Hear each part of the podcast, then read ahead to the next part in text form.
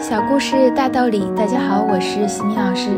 今天和大家分享的是哈佛家训经典小故事，故事的题目是寻找鲜花的毛毛虫。河堤的树丛里有三只毛毛虫，它们是从很远的地方爬来的。现在它们准备渡河，到一个开满鲜花的地方去。一个说，我们必须先找到桥，然后从桥上爬过去，只有这样我们才能抢在别人的前头，找到含蜜最多的花朵。一个说，在这荒郊野外哪里有桥，我们还是各造一条小船，从水上飘过去，只有这样我们才能尽快到达对岸。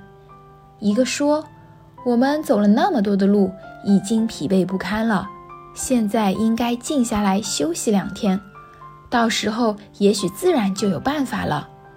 另外两个很诧异，休息？简直是笑话，没看到对岸花丛中的蜜都快被喝光了吗？我们一路风风光光，马不停蹄，难道是来这儿睡觉的吗？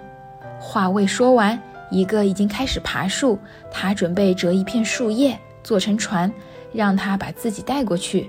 另一个则爬上河堤上的一条小河，他要寻找一座过河的桥。剩下的一只躺在树荫下没有动，他想，畅饮花蜜当然舒服，但这儿习习凉风，也应该尽情地享受一番。于是就钻进了一片树林，找了一片宽大的树叶躺了下来。河里的流水声如音乐一般动听，树叶在微风中如婴儿的摇篮，他很快就睡着了。不知过了多少时辰，也不知自己在睡梦中到底做了些什么。总之一觉醒来，他发现自己变成了一只美丽的蝴蝶，它的翅膀是那样的美丽，那样的轻盈，轻轻扇动了几下就飞过了河。这时这儿的花开得正艳，每个花苞里都是香甜的蜜汁。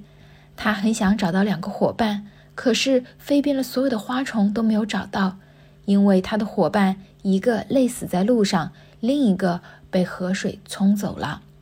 哈佛箴言，在这个世界上，没有什么比顺其自然更具有力量，没有什么比顺乎本性更富有智慧。